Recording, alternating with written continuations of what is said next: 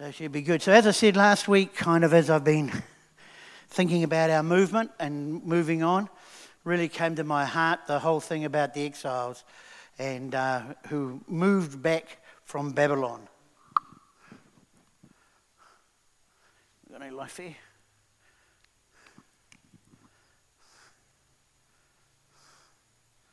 Let's try now. There we go. Cool. So Isaiah 55, verse 1. Ho, everyone who first come to the waters, and you that have no money, come, buy and eat. Come, buy wine and milk without money and without price. You know, just this, this whole idea of the exile of the people returning. This poem here in Isaiah 55 comes from the time when the people are preparing to return. It's a prophetic poem written to the exiles who are actually about to return from Babylon. They've been in exile now for approximately 50 years, some longer, some not quite so long, um, because there were different, um, several waves of deportation of the people being taken away. And so the exiles arrived in Babylon at different times. So let us just say it was an average of 50 years. So they've been exiled for 50 years from their homeland. They've been living in Babylon, a completely different environment. But now King Cyrus says, okay, you guys can go home and they're about to return to a place where most of them have never been. They're going home to a place that they've never been. So, really, it's an unusual turn of phrase. I'm going home to a place I've never been. And that's the experience of most of those people. And uh, in, in, many ways, that's a, a, for us as well. There's very much a feeling that this is home where we're going to. And a few of us or some of the older ones, God bless you, you know. no, and Maddie, there's quite a few of us, have been there and we've experienced God's goodness. But a large group of us, the majority of us, have never been there before. And so we're going back to a place that we've never been. And it's really good. You know, the, the, the old ones have memories, but the young ones have only been told about this place they're going to return to. And so here, Isaiah, um, by the Spirit of God, is preparing them because it's going to be different and some of them are going back home to Israel. It's very different for anything they've ever known. Because remember, they were born and they grew up under a captive. They were in captivity in a foreign state. And so Isaiah here evokes the idea of it was really a street vendor. Someone standing out on the street saying, Hey, hey, buy my goods. Hey, come on, come over here, come and get it. Come and get it. Come, I've got wine, I've got milk for sale. If you're, if you're thirsty, come on over, it's available. And so here's a street vendor effectively selling his goods. And, and, you know, the two things that he uses, milk and wine, biblically are, sign, are things for a sign of abundance. So he's speaking of abundance here. He's speaking of a good life. He's saying, come on over, come and get these things. But of course, in Babylon, the Jewish people couldn't afford milk and honey.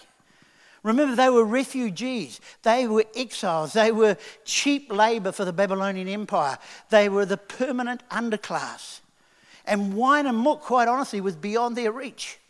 They didn't really would have got it.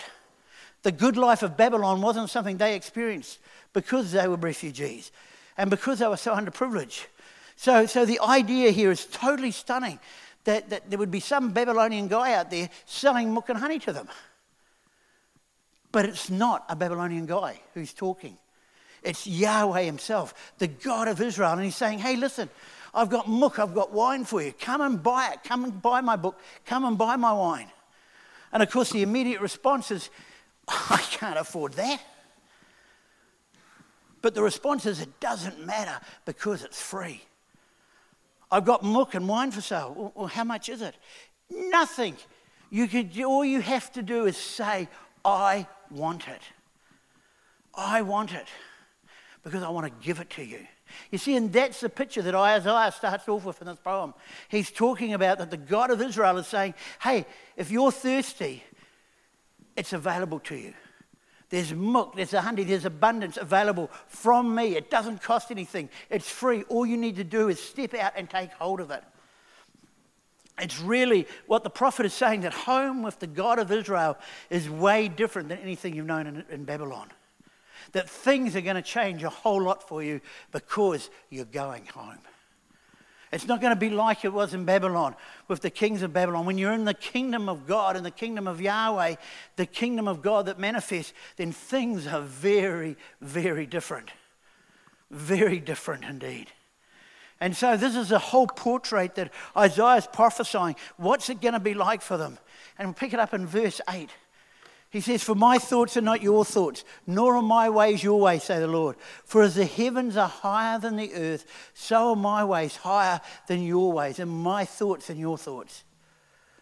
You see, the, the empire of Babylon was, there is only one way, and it's our way. The, the way we do things is the best way because we're wise and we're knowledgeable. We rule the world. And it, the way we do it, it's the only way it can really be done. I mean, that, that's always what the empire's like, isn't it? Our way, the world's way, is the best way. You know, Babylon pretends to know everything. How could you even conceive that there could be some way of doing it differently? We're number one. But God is telling the Jews who have grown up in Babylon, because, and that remember again, that's all they've ever known. I mean, they've known their scriptures, but that's, they haven't known their full heritage. As far as they're concerned, living, they've lived in Babylon. And, but God is saying to them, listen, while you might have lived in Babylon, there's a whole new way of doing things. A whole new way of doing things. And he starts by saying, listen, it's because I, Yahweh, operate on a whole different level to everybody else. I mean, it's not like Babylon's down here and I'm up here. No, no, no. Yahweh says, My thoughts are not your thoughts, my ways aren't your ways. They're as high as the heavens are above the earth. I mean, how far above the earth are the heavens? I mean, you can go for billions of light years and never run out of it. And so that's what Yahweh's saying. Listen, he says, you're going home, you're coming home, and it's going to be so different. Because listen, I'm operating on another level. It's, it's a billion light years higher than, than anything you've conceived in the empire.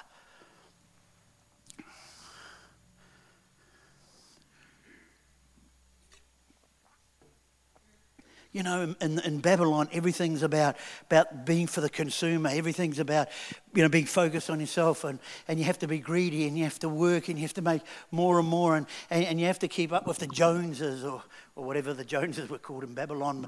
You know, you have to keep going. You know, it's all about, about success, about consuming, about greed, about me, about being protecting my stuff and, and, and all that kind of, and it all goes on.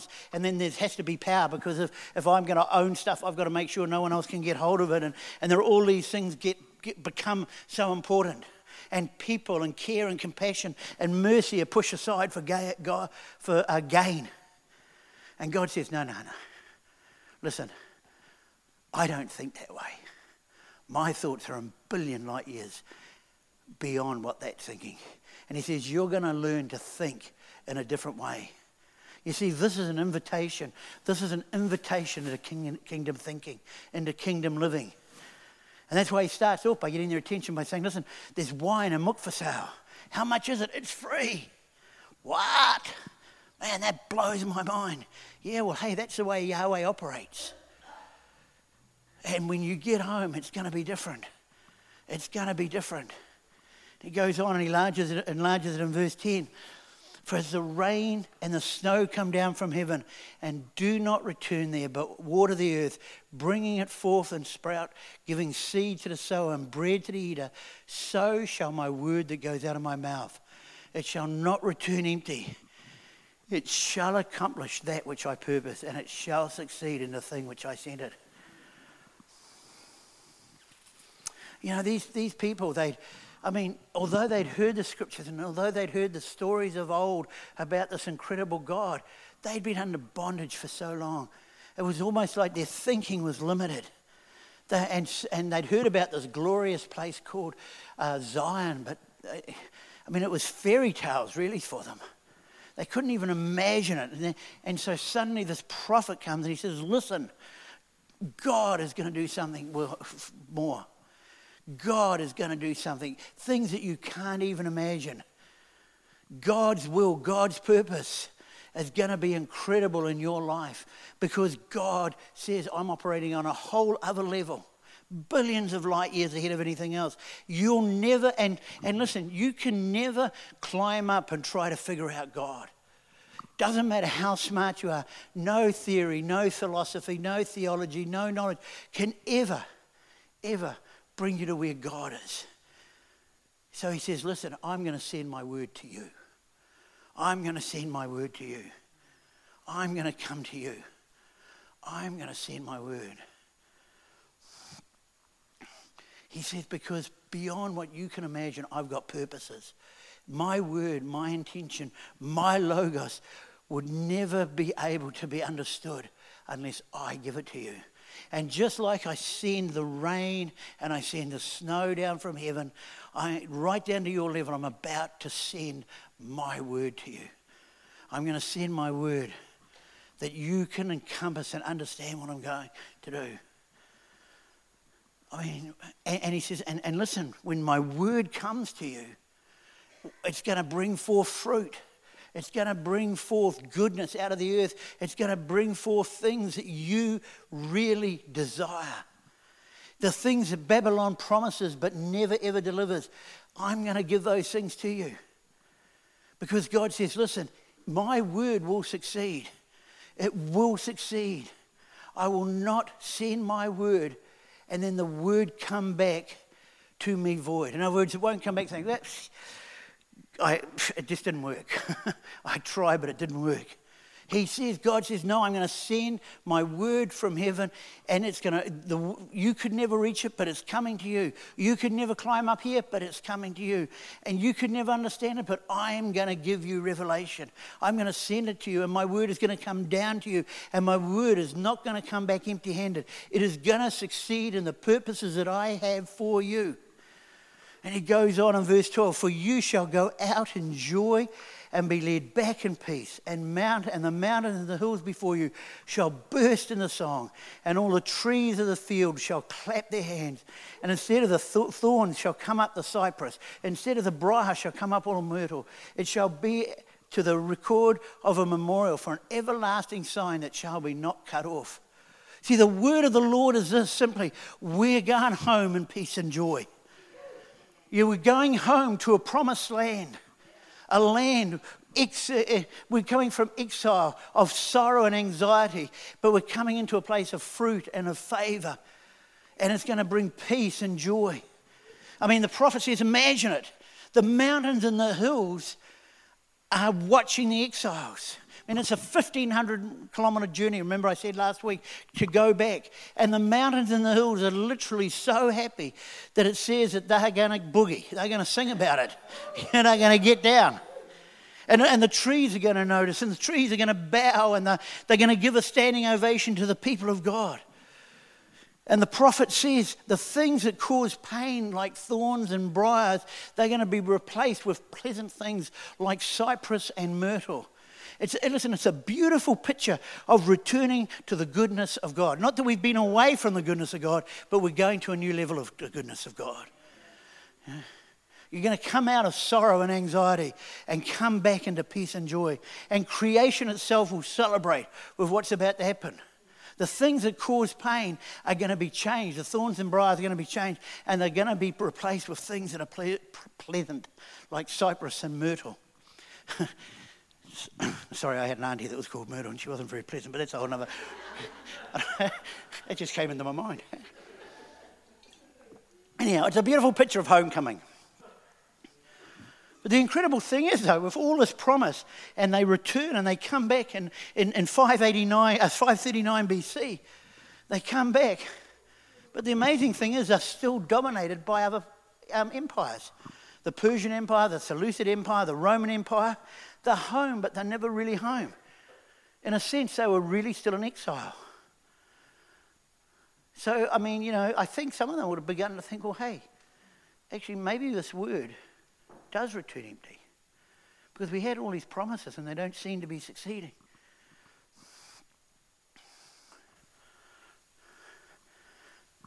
And, and they began to think maybe it's not a, a sermon from Isaiah or a passage from the Bible, but maybe it's something else that we should have been looking for.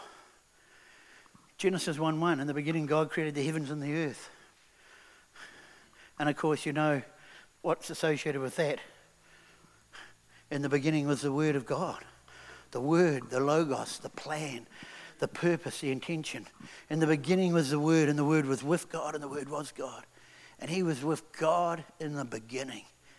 And through him all things were made. Without him nothing was made that has been made. In him was life, and that life was the light of the world. Was the light of mankind. And the light shines in the darkness, and the darkness cannot overcome it.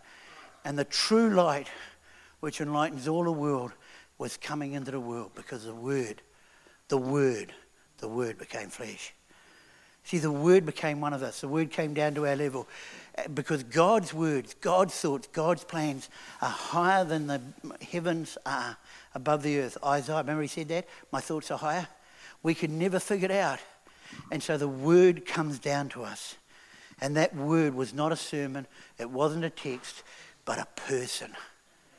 John chapter 3.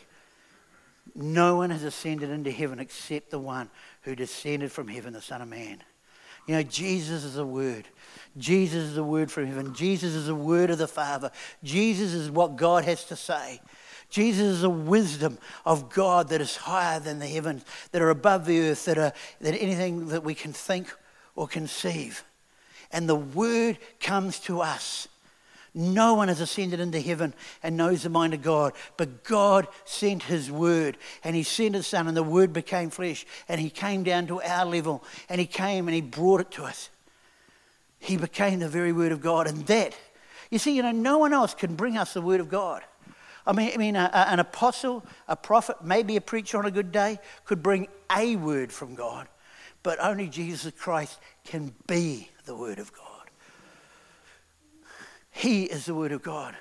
Jesus is the Word from heaven, the Word that we could never reach, brought down to us as a human being. That word has come to the earth as salvation because salvation is not a plan, salvation is a person. Salvation isn't, is, is not a plan with a whole lot of bullet points. Ah, here's my plan. and If I follow these things, no, no, no. God didn't send us an email.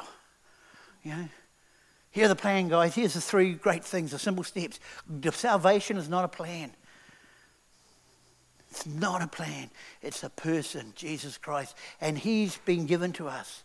And as we return, we go. You know, one of the things I think is the, the greatest revelation. I mean, we've always, you know, um, but I can remember when I first got saved, and, and I can remember it was a bonfire, 5th of November. And I remember then and, and talking to a, a, a street preacher that we were associated with. And he said, What do you want? And I said, I want one thing I want to know Jesus. And that's been our heart cry all, all the years, you know, wherever we've gone.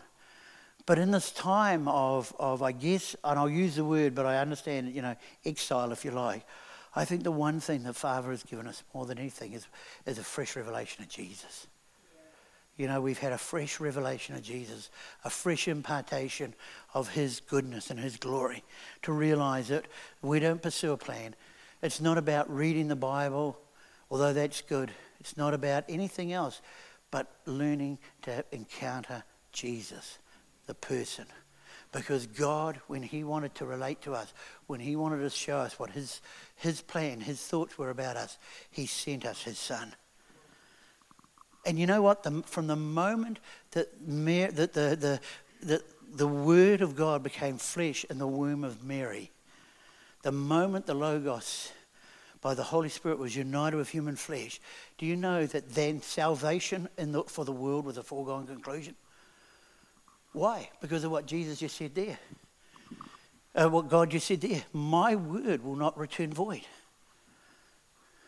Not everybody might embrace salvation, but the, we have the assurance of salvation because the promise of God is his, his word would not return void. He returned to heaven, and what was his words? It is done. You see, God said, I'm not going to give up on this world. It's my world, it's good, and I'm going to save it, and I have a plan. And that plan is my son who will be made flesh and will come and dwell among and bring salvation. And from the moment the word became the word became flesh, salvation was available to every single person in the world. The story got to unfold, it got to play out, and the word went forth from God, and we know that that word will succeed. John 3:17 indeed indeed God did not send his son into the world to condemn the world but in order that the world may be saved through him. You know, the only thing God wants to do this world is save it. Do you know that? It's so sad to me how much um, church and so much Christianity fo- fakes, uh, focuses on sin. It really is, because let's focus on Jesus. Because when we focus on Jesus, see, He's truth. He's reality. He's the Word. He's the bedrock of existence. And when we focus on Him, things like sin become really small. It's not yin and yang, guys. Satan and God are not equal. You know? God is beyond, uncreated God, master of the universe. Satan's, you know, yeah, and, and doesn't have power. And we afford him too much. And when we return, you know, we're carrying the glory of Jesus on us. We're carrying the glory of Jesus. See, if Jesus, if God had wanted to condemn the world, he could have sent a prophet. You know, I mean, Moses, Moses could have come and condemned the world. Habakkuk could have condemned the world. I mean, any of us could, yeah, I condemn your world, you know, there you are, done. But that's not what God's heart is. You know, the law came by Moses, it says, but grace and truth, I love this, this verse, grace and truth came by Jesus Christ. And in his fullness, we all have grace upon grace. Wow, wow, wow. That's our destiny as we walk back to liberty at Ōrākei. We do so with the confidence that the Word of God is upon us that, that you know, that, that we're walking in an endless tide. Imagine the endless tide of, of waves just lapping on the shore. And those waves are the grace of God, infinitely being poured out upon every single one of us and poured out upon the world around us. Jesus is the word of the Father. He is the word from heaven. The word that doesn't return empty. The word that succeeds. The word that saves the world. God did not send his son to condemn the world, but to save the world. And, and, you know, this isn't an excuse for, for indifference and, or apathy because we know it's going to happen. It's a call for every single one of us as, re, as we go forward into the next part of our journey to sign up. To sign up. Not to sign up to some church program or anything like that. Those things are helpful to get us from point A to point B. But to sign up to being part of what God is doing in this world and that's making Jesus Christ famous. You see, it, there, there, should be no pressure on us to prove anything or to, to achieve anything. It should just be simply to lift Jesus up and not to be embarrassed by him. You know, the invitation is to get on board with Jesus, what Jesus is joyfully accomplishing. You see, the word from heaven will not fail. The word of the Father is going to save the world. It's not a Bible, it's not the, a sermon, it's not the Torah, it is Jesus. It is Jesus that is going to save us. I mean, remember the Pharisees were, were studying their scriptures and, and, and getting the scriptures. And, and Jesus says in John 5, He says, Listen, you search the scriptures because you think in them as eternal life. He said, But they testify to me. And if you refuse to come to me to have eternal life, Jesus is the Word made flesh. Jesus is the one who, uh, who saves. And we're being called as we go into our next part of our journey to carry, I would say with pride in the correct sense of the way, the banner of Jesus. You know, people are tired of religion, but most of them aren't tired of Jesus. They're tired with all the wrappings that we've wrapped Jesus up in, you know. It's like, you know, kind of a Christmas, you get, and I'll use an analogy. It's like Jesus is wrapped up like a Jesus doll, but we've got paper and we've got plastic and we've got bows and we've got 50 million things you've got to undo to try to find Jesus. And pulling out the paper, he's in here somewhere, I've got to, you know. But listen, the world needs one thing they need Jesus. And we have it. And that's what we need to do. We need to point people to the true and perfect Word of God that came from heaven. Get rid of all the religious stuff. Get rid of all the law and all that stuff. And let's just, as we go into our next step, let's just go in to enjoy Jesus. You know, John 14, I am the way, the truth, and the life. Then he goes on and says, In my house there are, there are lots of rooms. There's plenty of room. And I'm going to go there I'm going to make a room for you. And, and I'm going to come back and I'm going to take you there also. You know, Jesus is the one who ends the exile. Jesus is the one who brings us home. Jesus is the one who takes us home.